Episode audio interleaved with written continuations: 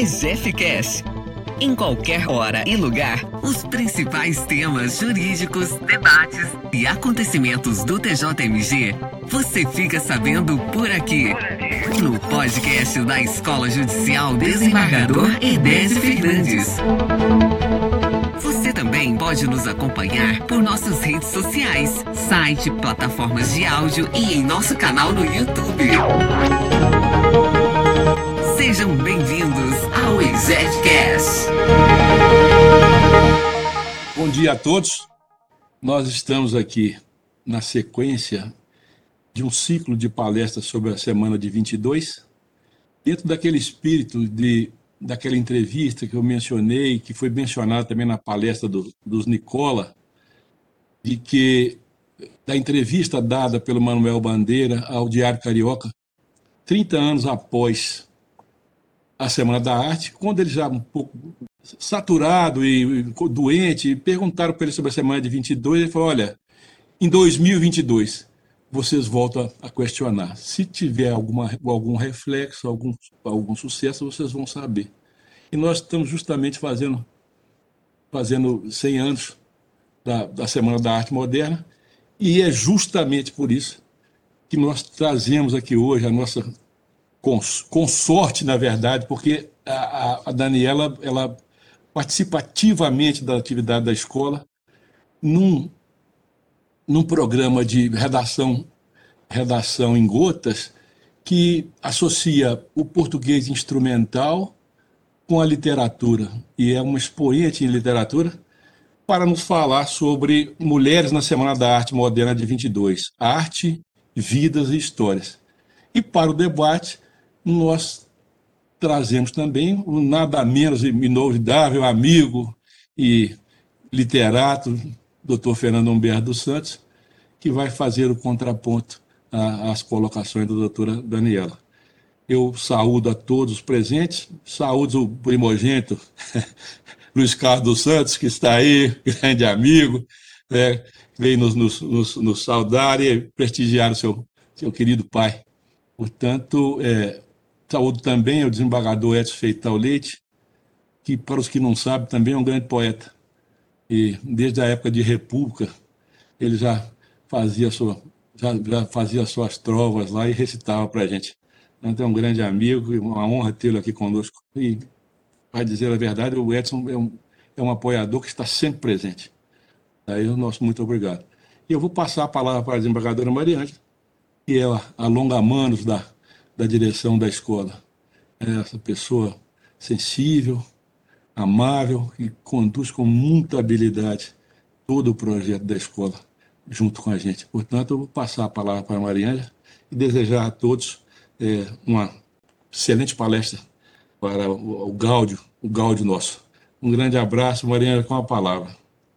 Bom dia, desembargador Tiago, é, doutor Fernando, doutora Daniela, desembargador Edson e doutor Luiz Carlos, é, que honram essa mesa virtual que se faz presente nesse momento para dar início à palestra que faz parte do ciclo de mulheres que inspiram pessoas e superam os desafios da atualidade.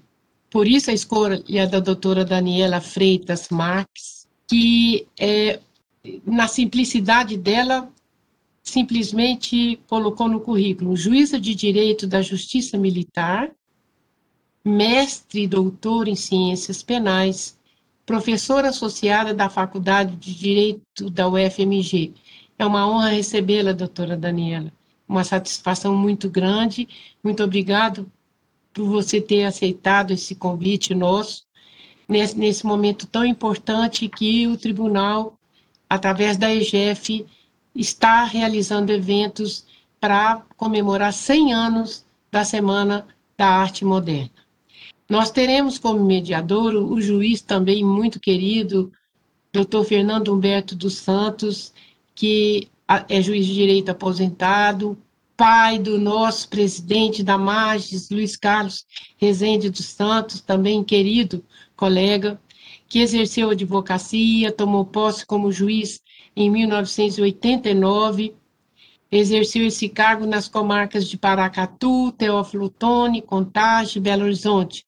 Aposentou-se em 2012, exerceu por mais de 20 anos a, professor, a profissão de professor da PUC de Minas.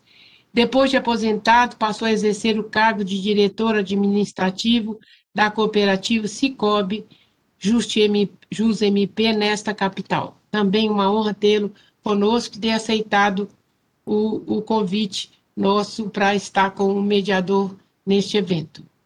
É, então, só para noticiar para os participantes, nós estamos com 724 inscrições, com 21 magistrados entre juízes e desembargadores, 21 assessores, 615 servidores e 26 estagiários, público externo 28, terceirizados 13.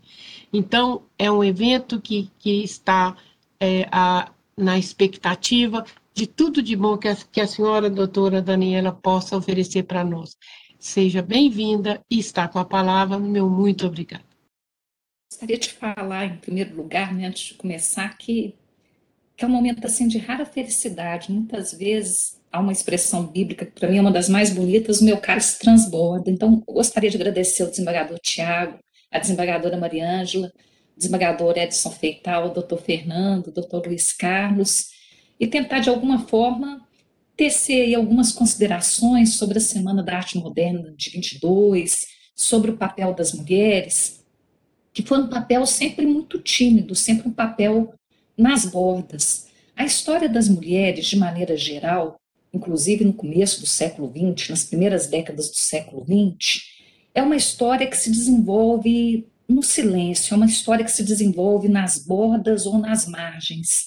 A semelhança de uma tessitura, e aí nós vamos ter né, uma grande tecelã na Semana da Arte Moderna, que é a Regina Gomes de Graça, a semelhança de uma partitura de piano, como o caso da Guiomar Novaes, a semelhança de uma cerâmica construída em tons de azul, como da Zina Aita, e, finalmente, com a polêmica, com a timidez, com o silêncio da Anitta Malfatti, talvez a, a expoente mais, mais célebre, mais polêmica, apesar da sua personalidade ser uma personalidade que fugia mesmo da polêmica. E para contextualizar, antes de entrar propriamente na história dessas mulheres, eu acho que nós temos que entrar na história dos anos 20, dos loucos anos 20, da era do jazz, das melindrosas, que se apresenta, na verdade, como um mundo da velocidade.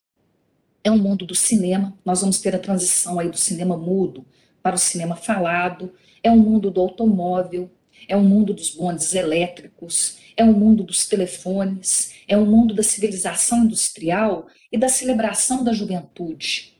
O Humberto Eco ele fala que o século XX, né, ele falava que o século XX era o século da aceleração tecnológica e científica.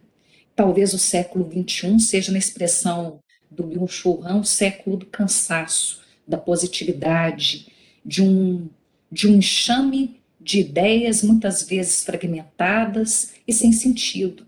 Há 100 anos atrás, havia, na verdade, uma, uma efervescência cultural havia, na verdade, uma, uma tentativa de rompimento, de ruptura com antigas formas, na literatura, nas artes, na, nas, nas artes plásticas, na pintura de maneira geral, na moda, nos costumes e no próprio cinema.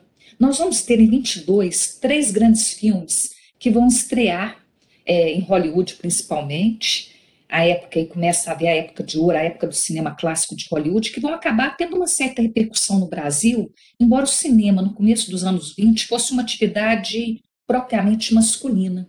Nós vamos ter um filme do Chaplin, mudo, chamado Dia de Pagamento. Esse filme é muito interessante porque é a figura do malandro, né, a figura do Carlitos, que enfrenta uma mulher com aquele estereótipo da mulher que retira tudo do homem, uma mulher feroz, uma uma dona de casa sem paciência, uma má esposa, e nós sempre ficamos do lado do pobre Carlitos, né, do, do pobre Chaplin.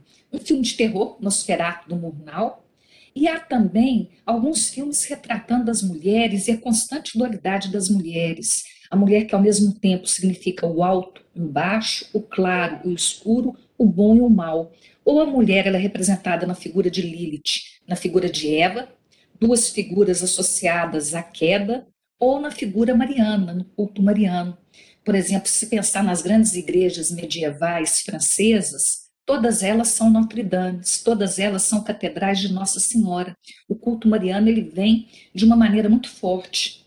E essa visão dual no cinema, e que vai se repetir durante toda a história das mulheres, vem com o filme de Salomé, do Charles Bryant. Né? Salomé é aquela que exige a cabeça é, de São João Batista numa bandeja de prata, depois de ter se despido de todos os véus e faz uma alusão clara, se pensar, à obra do Menotti del Picchia, Salomé, que também retrata essa figura da melindrosa, de uma mulher, de certa forma, não aceita pela sociedade mais tradicional, mais conservadora. Há um filme do Eric von Stroheim que se chama Esposas Ingênuas, que na verdade são mulheres que caíam em golpes é, de um estelionatário amoroso, e há um que se chama Esposa Marte, estrelando aí a Glória Swanson e o Rodolfo Valentino, os dois grandes atores da época. E é uma mulher que tem que resistir aos clamores do adultério. Ela tem que ser uma esposa fiel, daí o nome Esposa Marte. E é interessante que a Glória Swanson, que é uma grande estrela do cinema mudo, ela vai fazer Crepúsculo dos Deuses anos depois, é, retratando talvez a si mesma na glória de uma atriz do cinema mudo, que não consegue, no mundo que se transformava, o seu papel nas telas. E até uma frase clássica né, fala que não foi o cinema que se tornou maior. O cinema se tornou pequeno demais para o tamanho da sua, da sua estrela, da sua, do seu talento. E nós vamos ver, por exemplo, que na literatura também vão aparecer alguns livros, uma coleção que vai ficar clássica aqui no Brasil, que é a coleção Biblioteca das Moças, uma coleção que ela foi publicada de 1920 a 1960. Eu até trouxe um exemplar dela, de uma das autoras mais publicadas, que é a Florence Barclay, que se chama A Castelã de Chenstone. Era uma coleção traduzida, por exemplo, pelo Godofredo Rangel, pelo Monteiro Lobato, e por vários outros grandes escritores brasileiros, que era destinado às moças do Brasil. Era uma coleção para as moças do Brasil, uma coleção para a formação moral das mulheres.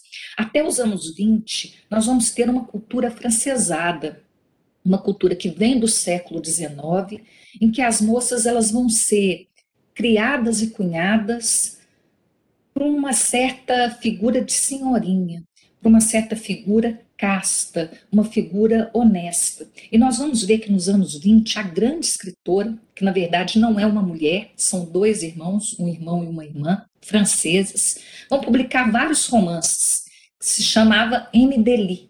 A M. Dely não é uma mulher, a M. Dely é uma entidade. É uma figura supostamente feminina, mas que tem ali a escrita de um homem.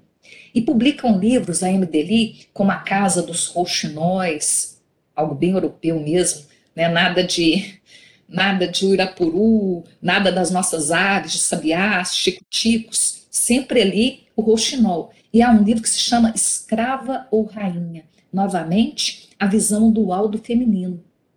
Ou se é escrava, ou se é rainha. Né? Há sempre uma figura, ou se é boa, ou se é má. A mulher seria retratada muitas vezes como a lua, a lua clara e a lua escura, e o seu humor também variável. O Guilherme de Almeida, um romântico entre os modernistas, na expressão aí de vários estudiosos da Semana da Arte Moderna, ele falava da mulher como mutável, mutável como o vento, mutável como as, marés, mutável como as fases da lua. Nós vamos ter uma grande escritora, uma grande escritora da década de 20, essa sim é uma mulher, que teve a, a, obra traduzida pelo Godofredo Rangel aqui no Brasil e que chegou a ser censurada em alguns países, e mesmo aqui no Brasil, porque os seus romances eram considerados muito apimentados para a época, que é a Elinor Glyn. A Glyn ela é considerada a precursora da ficção erótica para as mulheres. E nos anos 20, ela vai cunhar uma expressão que vai se espraiar aqui no Brasil, embora o livro seja um pouco posterior à Semana da Arte Moderna, que é o chamado WIT, o apelo sexual. As pessoas na década de 20, elas não eram atrativas sexualmente, elas não eram atraentes, elas não tinham sex appeal, elas tinham WIT. É um romance que foi traduzido em 1927. É, que foi publicado, desculpe, em 1927, traduzido aqui no Brasil na década de 40, mas ele chega por vias transversas, ele chega por muitas das, das mulheres que tiveram alguma influência, ainda que indireta, na Semana da Arte Moderna, que tiveram a sua formação notadamente no exterior.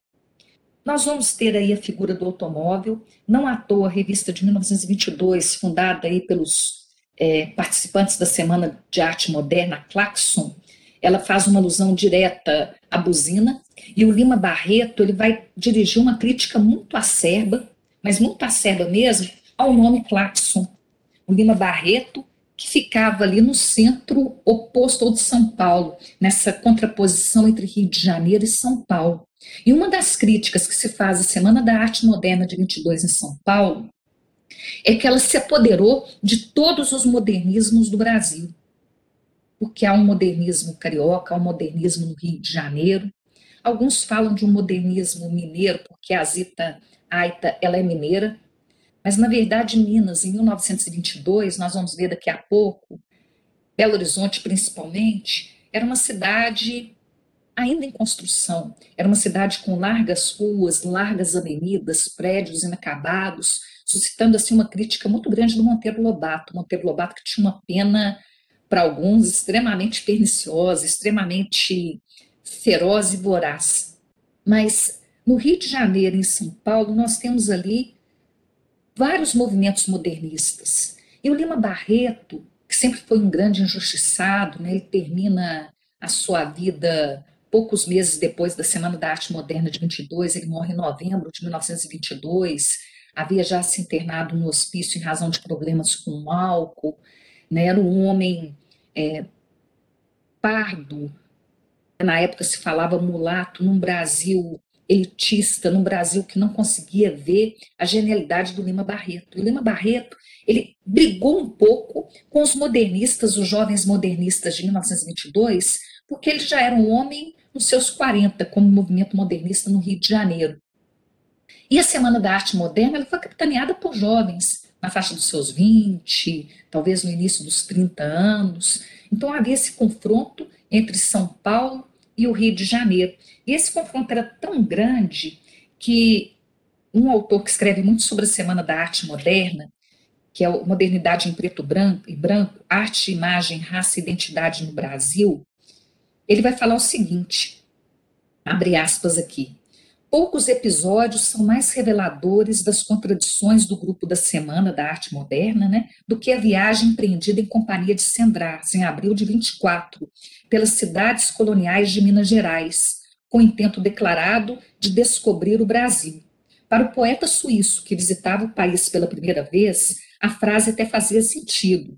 Para os demais membros da chamada caravana modernista, Mário de Andrade, Oswald de Andrade Tarsila do Amaral, René Tcholier, Olivia Guedes Penteado, Gofredo da Silva Teles, um passeio ao estado vizinho de Minas, viajando em conforto e recebidos por autoridades locais, de modo algum constituía um encontro com uma entidade cultural remota e misteriosa. Fecha aspas. Então, de certa forma, a crítica que alguns autores fazem à Semana da Arte Moderna é dela ser um movimento ainda elitista, ainda intelectual, ainda em que o alto e o baixo não se misturavam.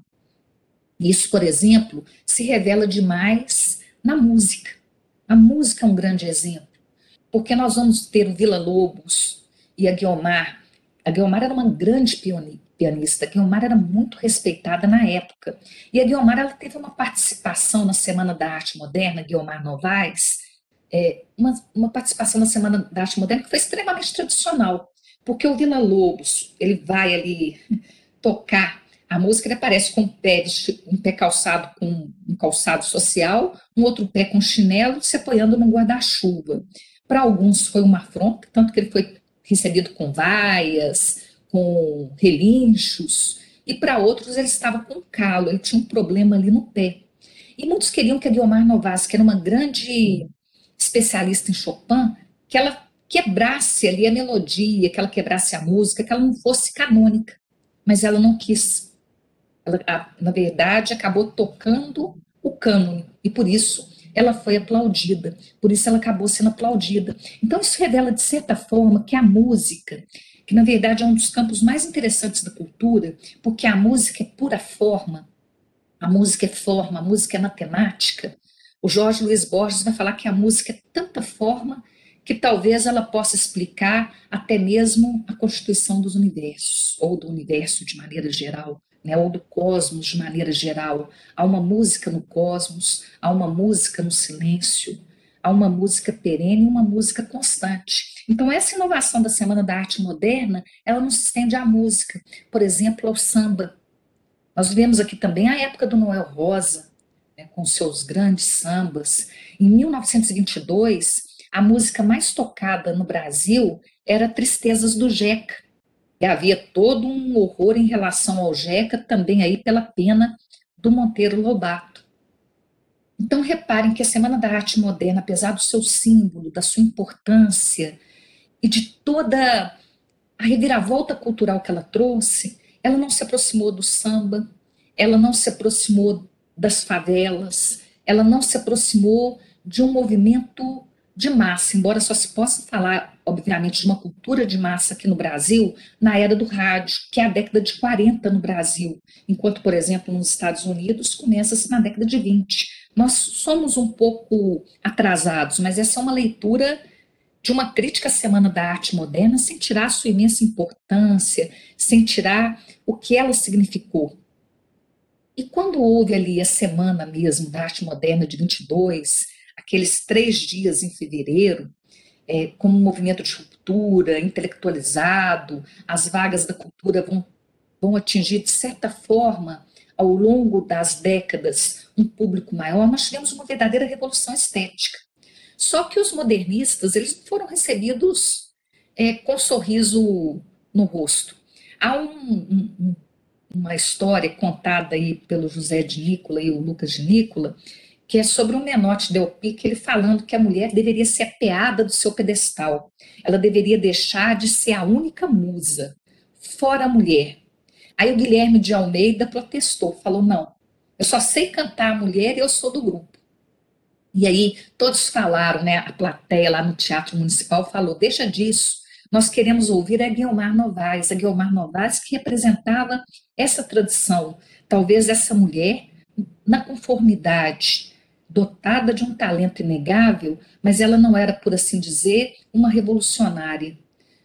E a revolução, muitas vezes, das mulheres começa não somente pelos hábitos e costumes, não somente por tentarem retirar é, a valsa do campo do domínio dos homens, fazendo uma alusão aí ao romance da Zelda Fitzgerald, né, que ela tem um romance em que ela responde ao grande escritor da era do jazz, do grande Gatsby, que era o seu marido, falando com ele: Olha, essa valsa é minha, essa história é minha, eu quero ser talvez a dona da minha própria história.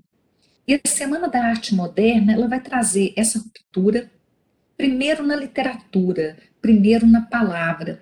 E é interessante que na literatura e na palavra, notadamente na poesia, a ruptura é imensa. Ela começa um pouco antes com o Mário de Andrade, na Pauliceia Desvairada, alguns poemas sobre São Paulo, sobre a agitação de São Paulo, São Paulo que é uma terra de imigrantes, São Paulo do Rio Tietê, São Paulo da neblina. Ele até fala que o seu corpo tem que ser todo dividido ali nas ruas de São Paulo. É, começa pela, pela polêmica do Oswald de Andrade, Começa por alguns romances que vão questionar mitos nacionais, como, por exemplo, o questionamento ao peri, que, de certa forma, né, o bom selvagem do Rousseau.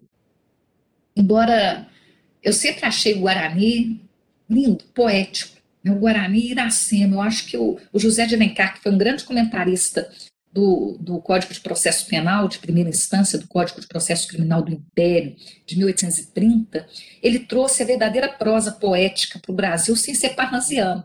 né, quando ele fala em Iracema, serenai verdes mares, bravios da minha terra, serenai verdes mares, além, muito além daquela serra que ainda azula no horizonte, é algo que todo estudante de literatura acaba guardando pela beleza poética.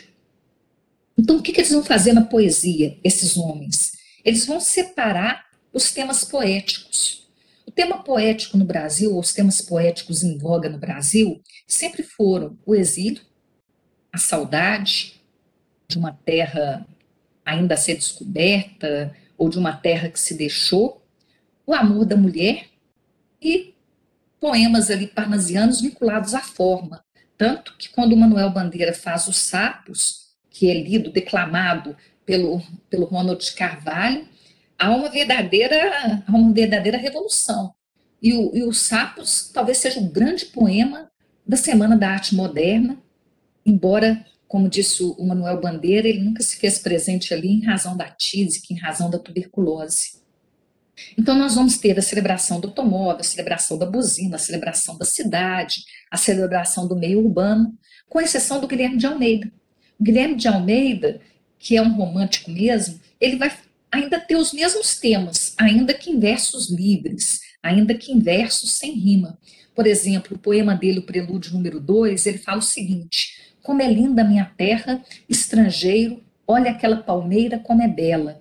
Parece uma coluna reta, reta, reta, como um grande pavão verde pousado na ponta, a cauda aberta em leque e na sombra redonda sobre a terra quente há um poeta. Só isso. Mas é um tema que tem a palmeira, né? não tem o sabiá, mas tem um grande pavão verde e tem a figura do poeta. E nessa, nesse campo da, da poesia e no campo da literatura, nós não temos a presença efetiva de mulheres na Semana da Arte Moderna. A palavra, ela ainda pertencia ao masculino, à semelhança do direito. Se nós fizermos um paralelo com a Semana da Arte Moderna de 1922 e o direito no Brasil nos anos 20, nós vamos ver que o direito ele sempre se atém ao poder e ele sempre tende a conservar a tradição. Direito é tradição e imitação, já dizia o Anatole France. Então, nas primeiras décadas do século XX, o direito sempre tem que ser pensado em longa duração, nós vamos ter a Constituição de 1891, e essa Constituição de 1891, ela não vai trazer em nenhum, em nenhum dos seus artigos nenhuma menção à mulher. A mulher não existe. Ah, mas nós temos aqui os homens, pode se abranger as mulheres. Nós sabemos que não era bem assim, porque o sufrágio feminino só veio no Brasil na década de 30, apesar dos esforços aí da Berta Lutz, né? apesar dos esforços das sufragistas brasileiras, da Mieta Santiago. E aí nós temos o artigo 72, por exemplo, que fala: a Constituição assegura brasileiros e estrangeiros residentes no país a inviolabilidade dos direitos concernentes à liberdade, à segurança individual e à propriedade é uma Constituição laica que vai trazer a laicidade no ensino, que vai trazer essa dissociação, de certa forma, de uma cultura extremamente aristocrática, baseada numa, numa perspectiva patrimonial e uma cultura de exclusão. De exclusão de quem? Exclusão do negro, exclusão da mulher, exclusão de todos aqueles que não eram tidos como homens bons. E há uma imitação, os Estados Unidos ao espelho, porque o Brasil aqui é né, uma república agora, todos os títulos de nobreza são abolidos. O Barão de Tararé, que eu diga, né, o autoproclamado Barão de Tararé, o maior humorista que o Brasil já teve, todos os títulos nobiliários são abolidos, e ela vai tentar plasmar o que seria ali a República Velha.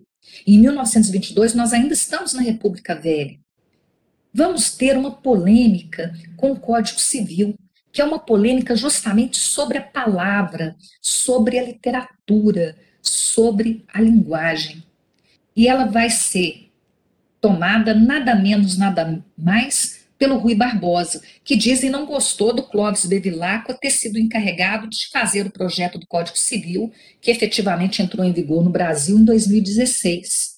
E aí nós vamos ter um embate entre o Rui Barbosa e o Carneiro Ribeiro, um embate sobre a língua.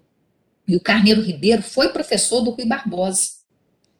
É, é uma disputa linguística memorável sobre pequenos filigranas da língua, pequenas alterações. Às vezes o Rui Barbosa dizem as más línguas alterava até mesmo o sentido da norma, quando ele propõe uma alteração é, de um aspecto da língua. E durante anos e anos, esse apego à língua, esse apego à forma, esse apego à palavra, fez com que a legislação civil ela ficasse parada durante anos e anos no legislativo. E ela era fundamental para o Brasil dos anos 20, ela era fundamental para o Brasil. Por quê? Porque dispõe sobre patrimônio, sobre contratos, dispõe sobre é, famílias, sobre sucessões. E o direito brasileiro, então, ele não conseguiu perder essa formalidade nos anos 20. Tanto que no direito civil, o segurado, o Milton Segurado, ele vai falar que nós temos alguns marcos, como se fosse uma música, novamente a forma. Reparem aí a vinculação do direito com a música. Havia um professor da USP, o Joaquim Canuto, que toda vez que ele dá aula de processo penal, ele cantava uma música, né, dizendo que o direito era música. Se entrava dissonante no ouvido é porque tinha alguma coisa errada. E ele sempre cantava aquela música do segredo. Né? É, segredo é profundo, segredo entre quatro paredes, primeiro é preciso julgar, para depois condenar. Ele falava que esse era o, o grande princípio do processo penal. E aí, ele o, o segurado ele vai comparar a, a forma do Código Civil brasileiro ou a forma da legislação civil brasileira à música. Direito é forma, música é forma. Direito é forma e formalidade, música é forma e beleza. E ele fala o seguinte: o grande civilista Teixeira de Freitas, no século XIX, ele consolidou o direito civil. É ele quem vai abrir a marcha, ora solene, ora trágica, ora rápida, ora vagarosa sobre o Código Civil em cinco movimentos. O movimento passionato é o movimento do Teixeira de Freitas. O movimento afetuoso é o movimento de Nabuco de Araújo. O movimento com moto é o movimento do Felício dos Santos. O movimento com ânima é o do Coelho Rodrigues. E o agitado com foco é do Clóvis, né? Clóvis Bevilacqua e do Rui Barbosa. Ele põe Clóvis e Rui Barbosa. Por quê? Porque realmente foi uma grande celeuma, uma grande polêmica. O direito atrelado à forma. Mas aonde que nós vemos, na verdade, o fim da rua, como diria João do Rio, outro integrante da pluralidade modernista, só que do Rio de Janeiro.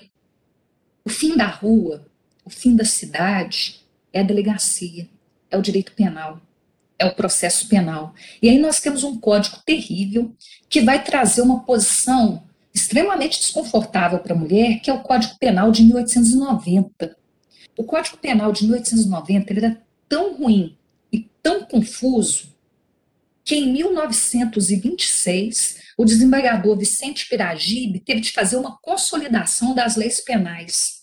Tamanho o fuzuê, a anarquia na aplicação desse Código Penal. Quer dizer, um código que deveria estar atrelado à forma, porque tipo é forma, ele perde a forma e ele trata a mulher de uma maneira terrível.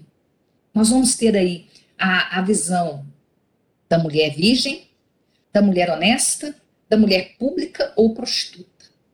Então, reparem, por exemplo, que as palavras, na década de 20, das mulheres, é bem específica. A mulher virgem, aquela que não conhece um homem canalmente, a virgindade no sentido bíblico do termo.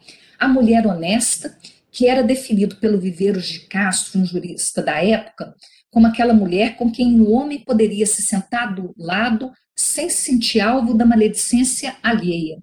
E aí, a mulher honesta seria só a mãe do Viveiro de Castro, porque qualquer mulher que se senta com um homem do lado, ela pode ser alvo da maledicência alheia. E a mulher pública ou prostituta, que é totalmente contrário ao conceito de homem público. As palavras, elas não significam a mesma coisa. Um homem público é um homem da ágora, é um homem do espaço público, é um homem dedicado às coisas públicas. Uma mulher pública é a mulher frequentada por todos. Então, no Código Penal da época, nós temos o tipo penal de deflorar mulher de menor de idade, obviamente virgem, empregando sedução, engano ou fraude, o termo né, da, se deflorar é um termo poético aí para a primeira relação sexual, estuprar mulher virgem ou não, mas honesta, a pena era de 1 a 6 anos, mas se estuprada for mulher pública ou prostituta, a pena era de seis meses a dois anos. E o que, era estupro? Era o ato pelo qual o homem abusa com violência de uma mulher, seja virgem ou não. Havia uma interpretação autêntica aqui na chamada violência carnal. E havia o rapto, que tirar do lar doméstico para fim libidinoso qualquer mulher honesta, de maior ou menor idade, solteira, casada ou viúva, ninguém escapava, atraindo-a para sedução emboscada ou obrigando-a por violência, não se verificando a satisfação dos gozos genésicos. Um tipo penal imenso, quase um texto literário dentro de, do direito penal nessa, nessa, tratativa, da mulher. O rapto é uma figura antiquíssima, sempre vinculada à mulher, né? Quem não se lembra aí do rapto das Sabinas e tudo mais. E nós temos também é, o lenocínio e outras práticas sempre se referindo à mulher. A mulher aparece demais na parte dos crimes sexuais do Código Penal de 1890. A mulher casada que cometer adultério será punida com a pena de prisão celular por um a três anos. Mas o homem, ele só cometia crime se ele tivesse uma teúda e manteúda, uma mulher que ele tem e mantém. Um tratamento todo, totalmente desigual. Então, não havia igualdade. Todos os brasileiros são iguais. Não, não são, não. A mulher era diferente no tratamento jurídico. Mas por que, que se fala tudo isso? Porque os anos 20, mesmo no direito, eles representaram um momento de formação, de formação do Estado, um momento de antigas formas de experimento daquela república, do café com leite. Havia muitas polêmicas. 1922 vai ser um ano repleto de polêmicas. É o centenário da independência do Brasil. Nós vamos ter, tempos depois da Semana da Arte Moderna, o movimento tenentista, com a revolta dos 18 do Forte de Copacabana, fundado no episódio de fraude, de falsificação, cartas falsas. É, nós vamos ter a fundação do Partido Comunista do Brasil. Tudo isso em 1922. Então, o que, que acontece aqui? Belo Horizonte, como que Belo Horizonte se comporta? E aí nós temos um grande livro do professor Hermes Vilches Guerreiro, que é o casarão da Praça da República, que ele conta a história de Belo Horizonte de 1892 a 1930. E nós vamos ver que em 1922 é a época da formatura de dois grandes mineiros, Milton Campos e Pedro Aleixo. Só que aqui em 22, Belo Horizonte ainda era uma roça, nós vamos ter instituída a Liga pela Moralidade, censura em torno de tudo aquilo que não fosse de acordo com os bons costumes, principalmente naqueles filmes que apresentavam beijos demorados ou cenas de quase nudez. E aí, o Hermes relata aqui que os filmes foram censurados, inofensivos, como Meu Cavaleiro, Detetive Amador, Leis, Preceitos e Regras, com reservas. Aí a gente já vê que tem que ter reserva por causa do nome. O Fruto Proibido, As Pequenas Levadinhas, Roque Vale Ouro, a fornalha e a censurar Romeu e Julieta na neve, imagino que não poderia ser, farinha de outro saco, esposa incógnita, caçadora de maridos. Então, em Minas, nós tínhamos aí a plena efervescência da Liga da Moralidade. Semana da Arte Moderna, ela não chegou a Belo Horizonte na época em que ela foi realizada. O próprio Carlos Drummond de Andrade, que é um grande missivista, com o Mário o Mário de, Mário de Andrade, eles trocaram muita, muitas cartas, ele fala o seguinte, aqui o Hermes citando, tanto quanto posso lembrar-me, o pequeno grupo de rapazes mineiros dados às letras não tomou conhecimento. Explica-se, só por acaso líamos jornais paulistas, e os do Rio não deram maior importância ao fato, se é que deram alguma, essa antiga rivalidade entre Rio e São Paulo. O que era escândalo na capital de São Paulo, ou certo meio de lá, em 22, não chegava a atingir BH, quando só a central do Brasil ligava as duas cidades, e a placidez da vida mineira podia ser comparada à toalha friíssima dos lagos do nosso parque municipal. E nós éramos uma rusga nessa toalha serena. Nós vamos ter, então, né, é, aqui alguns casos interessantes aqui de Minas, e uma visita do Monteiro Lobato, que não gostou de Belo Horizonte, mas também o Noel Rosa também não gostou daqui. Noel Rosa entendeu que o tratamento de tuberculose aqui era terrível, que em Belo Horizonte não tinha nada, e ele foi viver e morrer no Rio. Ele voltou lá.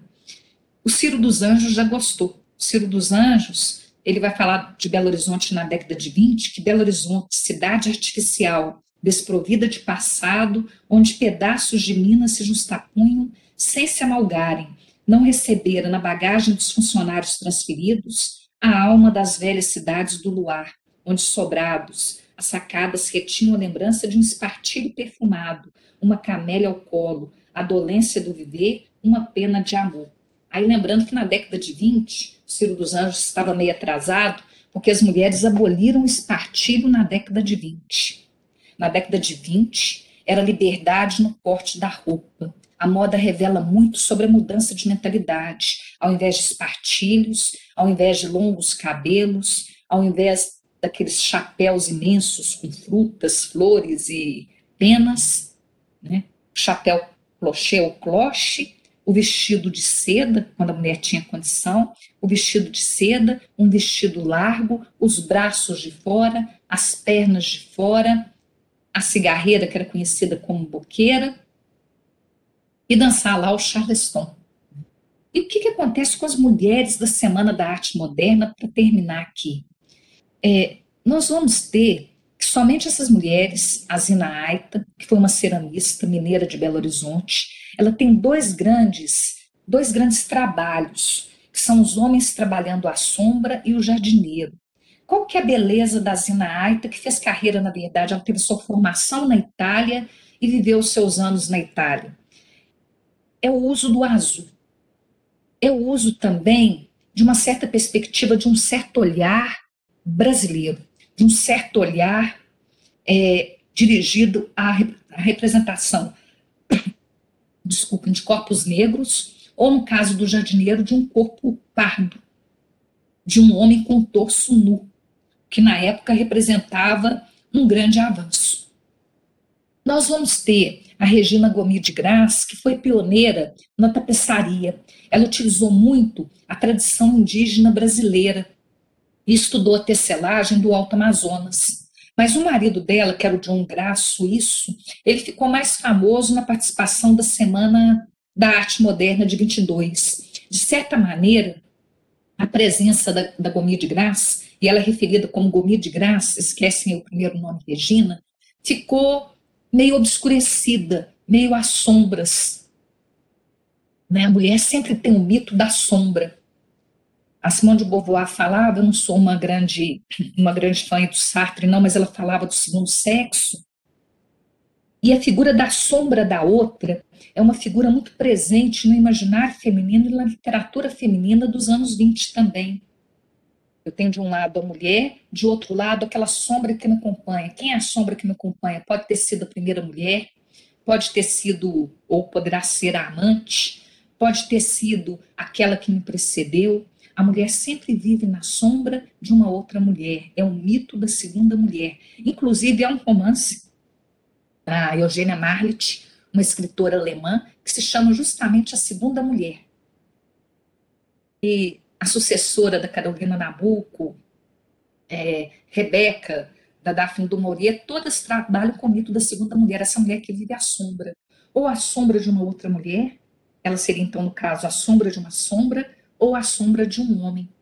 Nós vamos ter, é, em 1922, a revista feminina. Essa revista feminina, ela surgiu com o objetivo contrário ao da Semana da Arte Moderna. Qual era o objetivo dela? era disseminar a feminilidade sagrada, instruir mulheres, oferecer uma literatura sã e moral, recreativa e literária, que colaborasse para a educação doméstica e orientação do espírito feminino, completamente contrária às melindrosas. É, nós vamos ter, então, a grande figura da Anitta Malfatti. Anitta Malfatti, para mim, ela é a figura de destaque na Semana da Arte Moderna de 22, embora muitos se lembrem da Tarsila Amaral. Mas a Tarsila Amaral não participou da Semana da Arte Moderna. Ela se encontrava na época em viagem, Tarsila do Amaral, em viagem à Europa. Ela se encontrava na França. Ela só desembarcou no Brasil em junho de 1922. Então, quem participou da Semana da Arte Moderna, de fato, foi a Anitta Malfatti. E ela, descendente ali, né, filha de um italiano, com uma mãe de ascendência americano-germânica, ela muito cedo ela revelou talento para as artes. E ela fez várias exposições antes. Ela fez uma exposição em 1914, logo depois de ter voltado da Europa, que passou despercebida. Fez uma exposição em 1917, onde nós vamos ter a polêmica feroz com Monteiro Lobato. O Monteiro Lobato ele vai escrever um artigo chamado Paranoia ou Mistificação, sobre a exposição individual da, da Malfatti em 1917. E a crítica é uma crítica feroz, é uma crítica terrível. Né? O Monteiro Lobato era um grande escritor. Ele falava que existia duas espécies de artistas. Uma composta do que, dos que veem as coisas em consequência fazem arte pura, e outros que, na verdade, veem anormalmente a natureza e interpretam à luz das teorias efêmeras, sob a sugestão estrábica de escolas rebeldes surgidas cai lá como furúnculos da cultura excessiva.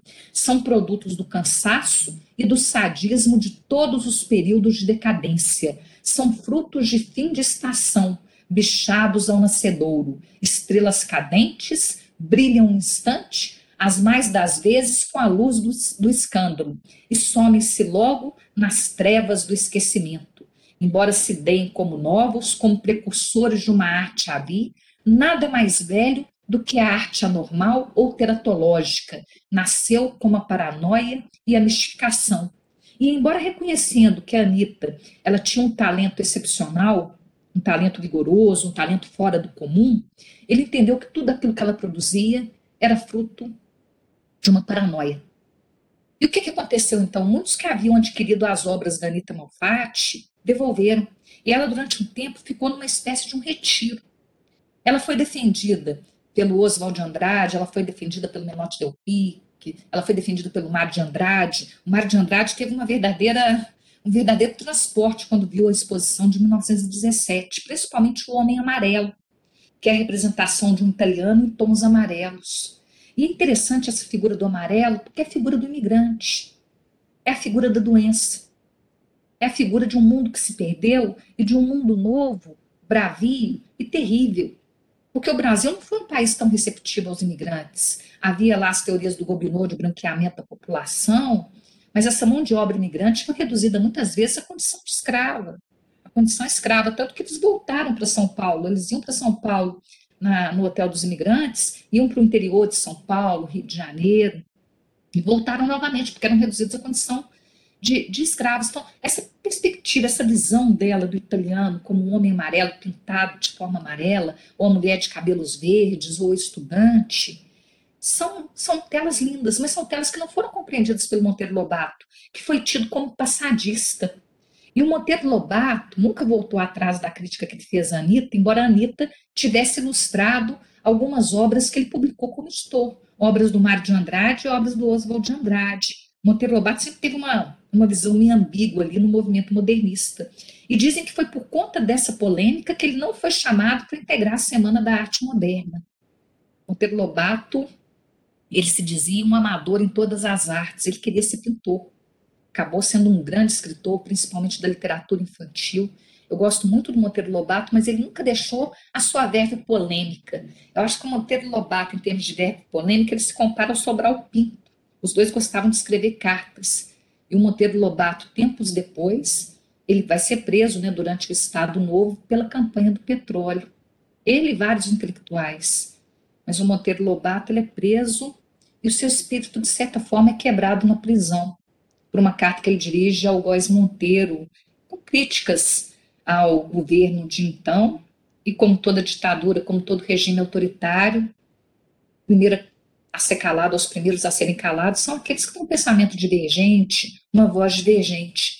Então, a, a Anitta Malfatti, ela vai ter essa, essa polêmica, mas ela vai perseverar no caminho, embora ela tome aulas com pintores mais tradicionais no período em que ela fica aqui no Brasil, logo depois de 1917. Ela vai expor na Semana de Arte Moderna 12 telas a óleo e oito peças entre gravuras e desenhos. Com isso, né, com a figura da Anitta Malfatti e com a figura do Monteiro Lobato, nós vimos que a Semana da Arte Moderna ela é um marco, ela é um momento, um momento que ecoa até hoje, um momento que até hoje tem as suas repercussões mas é um momento de um Brasil que se perdeu.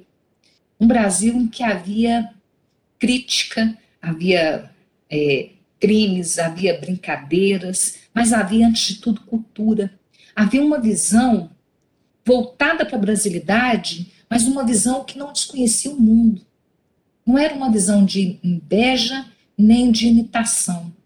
Era uma visão de reconhecimento do nosso valor, da nossa cultura, dos nossos problemas. E talvez hoje, né, no centenário aí da Semana da Arte Moderna, seja novamente o momento de se perguntar onde que nós nos perdemos? No direito, na cultura, na arte, na literatura?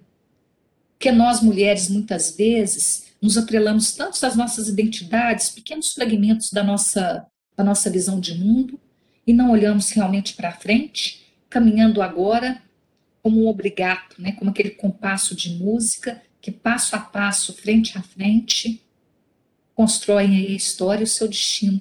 Muito obrigada, desculpa pelo tempo tomado, acho que eu estendi demais. Nossa, parabéns, maravilhosa sua explanação. Nossa, a gente ficaria ouvindo você tranquilamente muito mais tempo.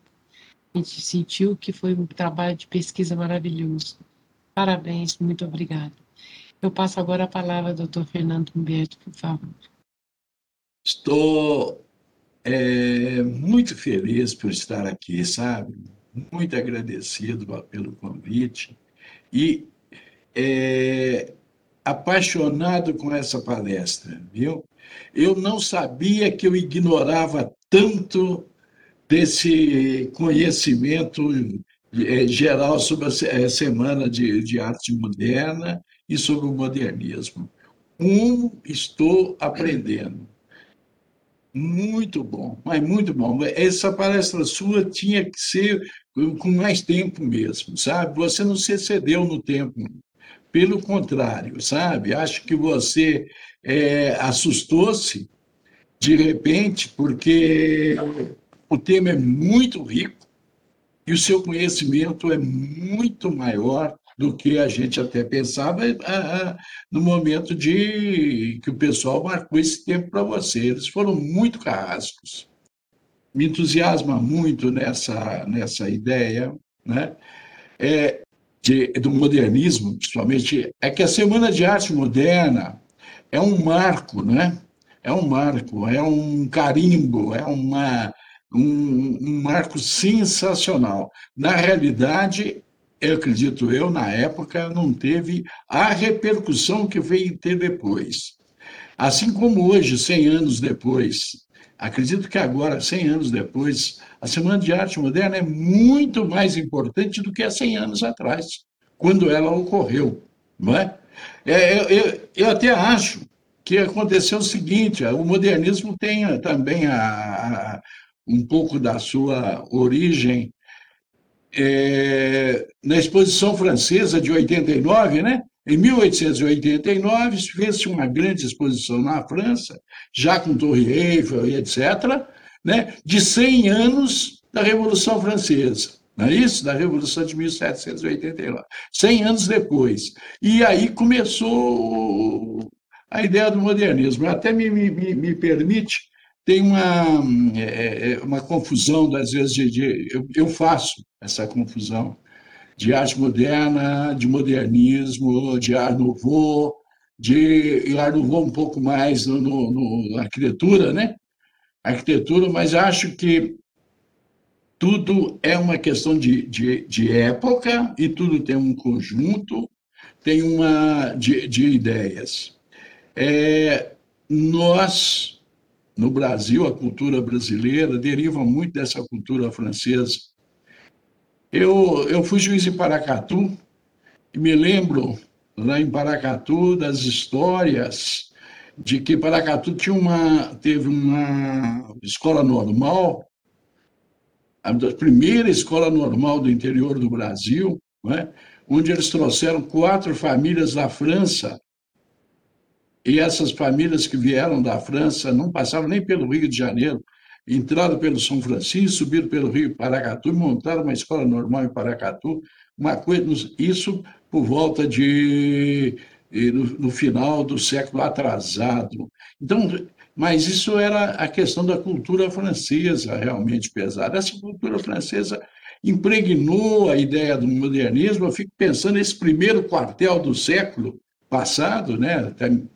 É, quando ocorreu a, a, a Semana de Arte Moderna, como deve ter sido efervescente. Como que essa efervescência ocorreu em São Paulo, como você disse aí muito bem, porque São Paulo já vinha também com um pouco de a economia, a economia melhor, a economia mais é, pujante né, do café, porque, sem dúvida, o movimento modernista, esse, esse grupo central da Semana de Arte Moderna, é, na realidade, ele, ele é, pare, por, por isso tinha a crítica de ser elitista, não é?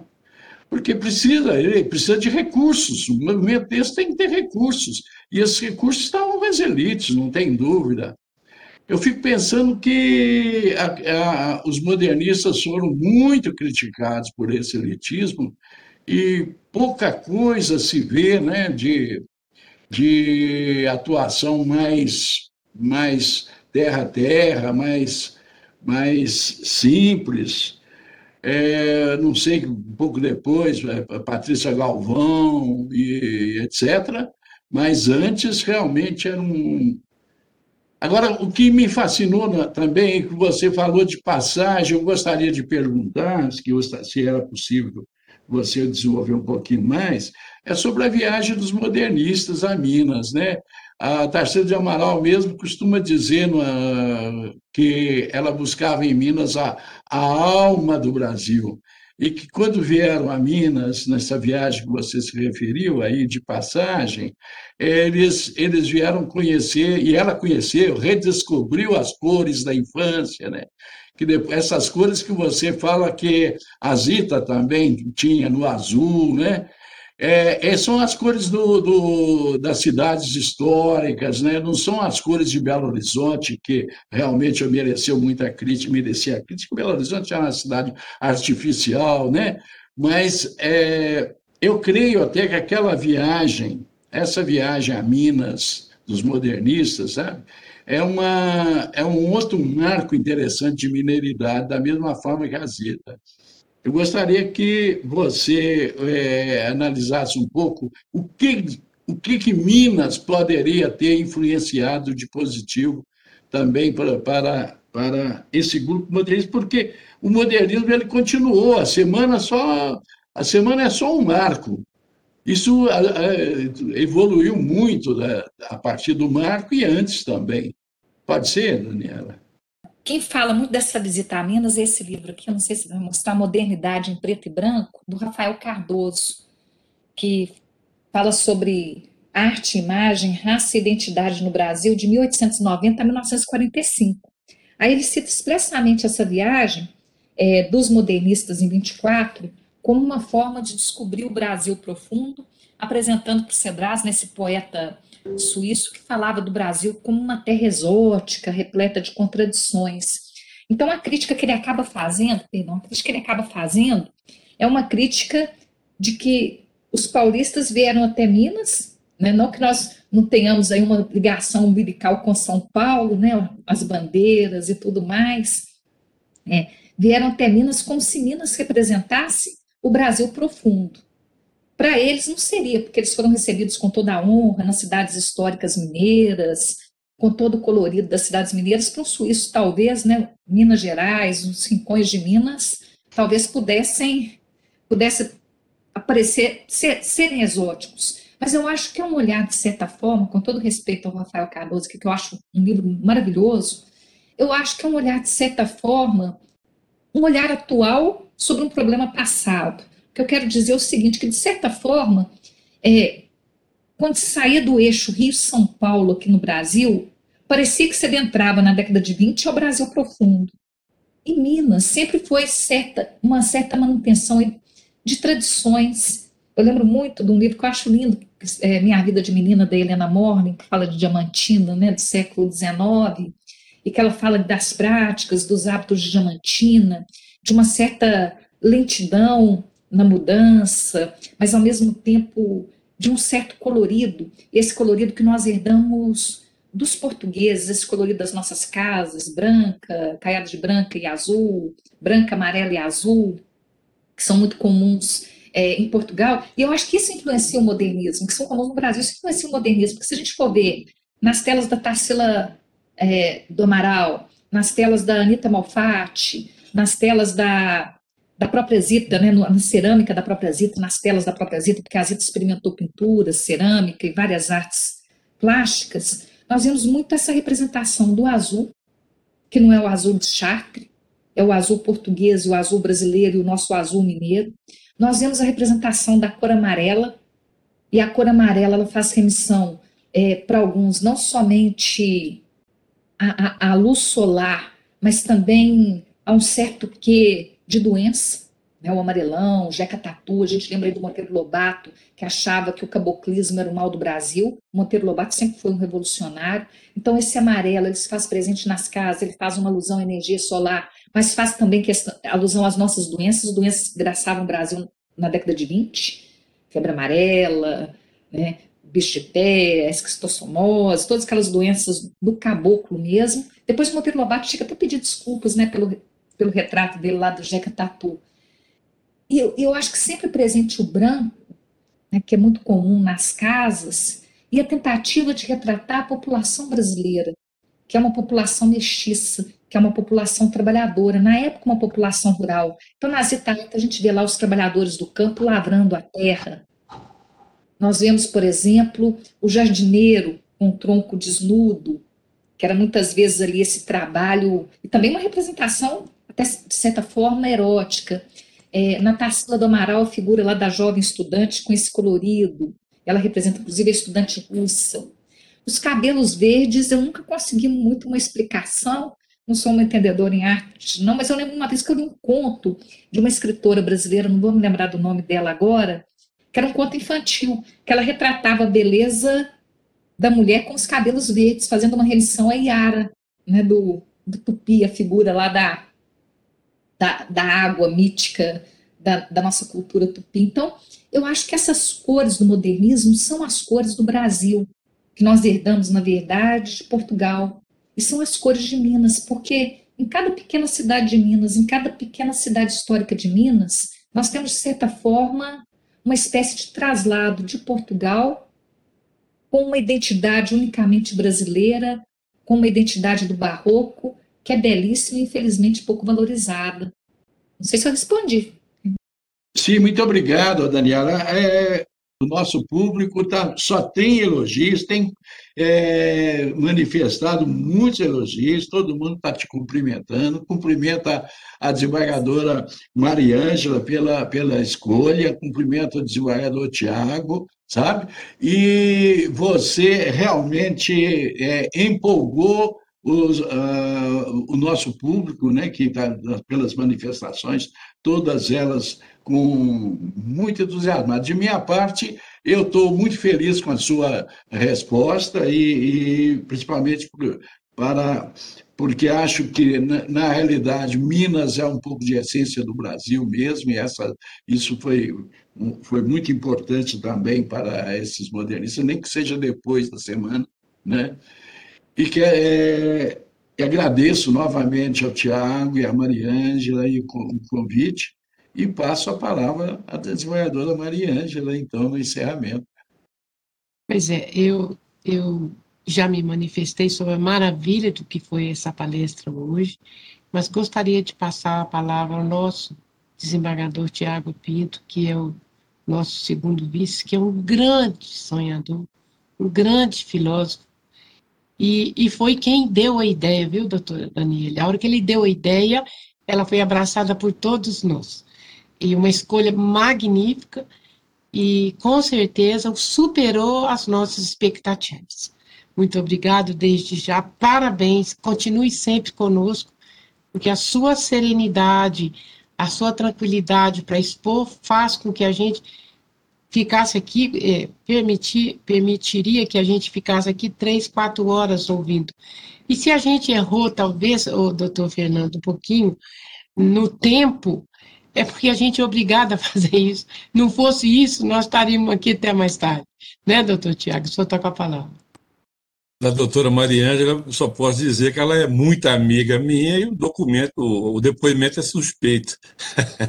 Mas eu gostaria de dar uma participação do meu querido amigo, doutor Luiz, Luiz Carlos, que vem nessa tradição de parceria da AMAS com a escola, principalmente a, a, iniciada pelo grande amigo Alberto Diniz e agora continuada pelo é, Luiz Carlos, e nessa feliz coincidência de estar aqui também o pai dele hoje. Luiz Carlos, gostaria de ouvi-lo. Imagina, é, desembargador Tiago, seu nome, cumprimentar aos desembargadores, os juízes aqui presentes, agradecer muito a sua delicadeza, como de costume aqui, e parabenizar também a doutora Daniela. Nessa, eu disse, eu estava falando para o meu pai, Tiago, é, esse moço que está aí é, na sala ao lado da sua aí, que eu conheço esses espaços aí. É, eu falei com meu pai, um dia desse, o Ângelo Oswaldo teve aqui na Mais, doutora Daniela, com o Instituto Histórico e Geográfico, né? E eu, eu conversei, falei com ele ao terminar, assim, falei, professor Ângelo Oswaldo, que hora que o senhor arruma tempo para trazer tanta informação, falando exatamente sobre a Semana da Arte Moderna. E aí eu iria fazer a mesma indagação, doutora Daniela. Doutora Daniela, meu Deus, quanta informação! A que horas a senhora consegue tanto, viu?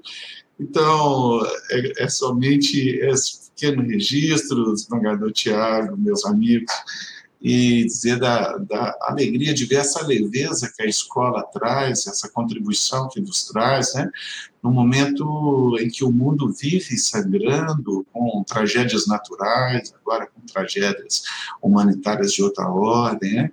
e aí trazer essa leveza que a cultura e a arte podem é, contribuir tanto para, para essa elevação da alma. Então, doutora Daniela, muito obrigado. Meu pai, sua bênção. Muito obrigado, é um prazer, um privilégio estar aqui, sempre ouvindo o senhor, eu fico sempre muito orgulhoso disso, viu? Obrigado, Tiago, obrigado, Mariana Feital, um abraço a todos.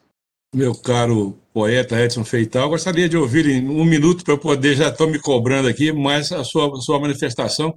Quero agradecer a doutora Daniela pela excelente palestra e os conhecimentos que trouxe para nós inclusive muitos que a gente não tinha nem conhecimento, nem noção. Né? Ah, quero agradecer pela calma que ela tem, pelo silêncio, e tudo isso faz ela refletir sobre pontos que sejam essenciais na vida humana. Então, agradeço muito a sua palestra e agradeço a oportunidade de estar aqui junto com os colegas.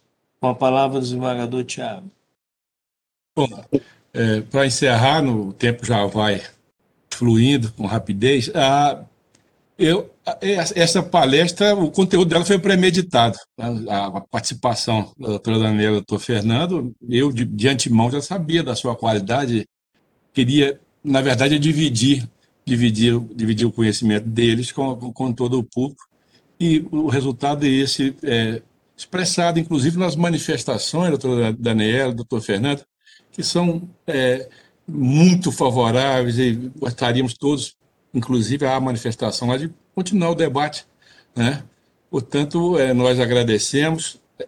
A doutora Daniela fez um, um passeio pela historiografia, pela historiologia também, fazendo a sua crítica, sobre suas observações.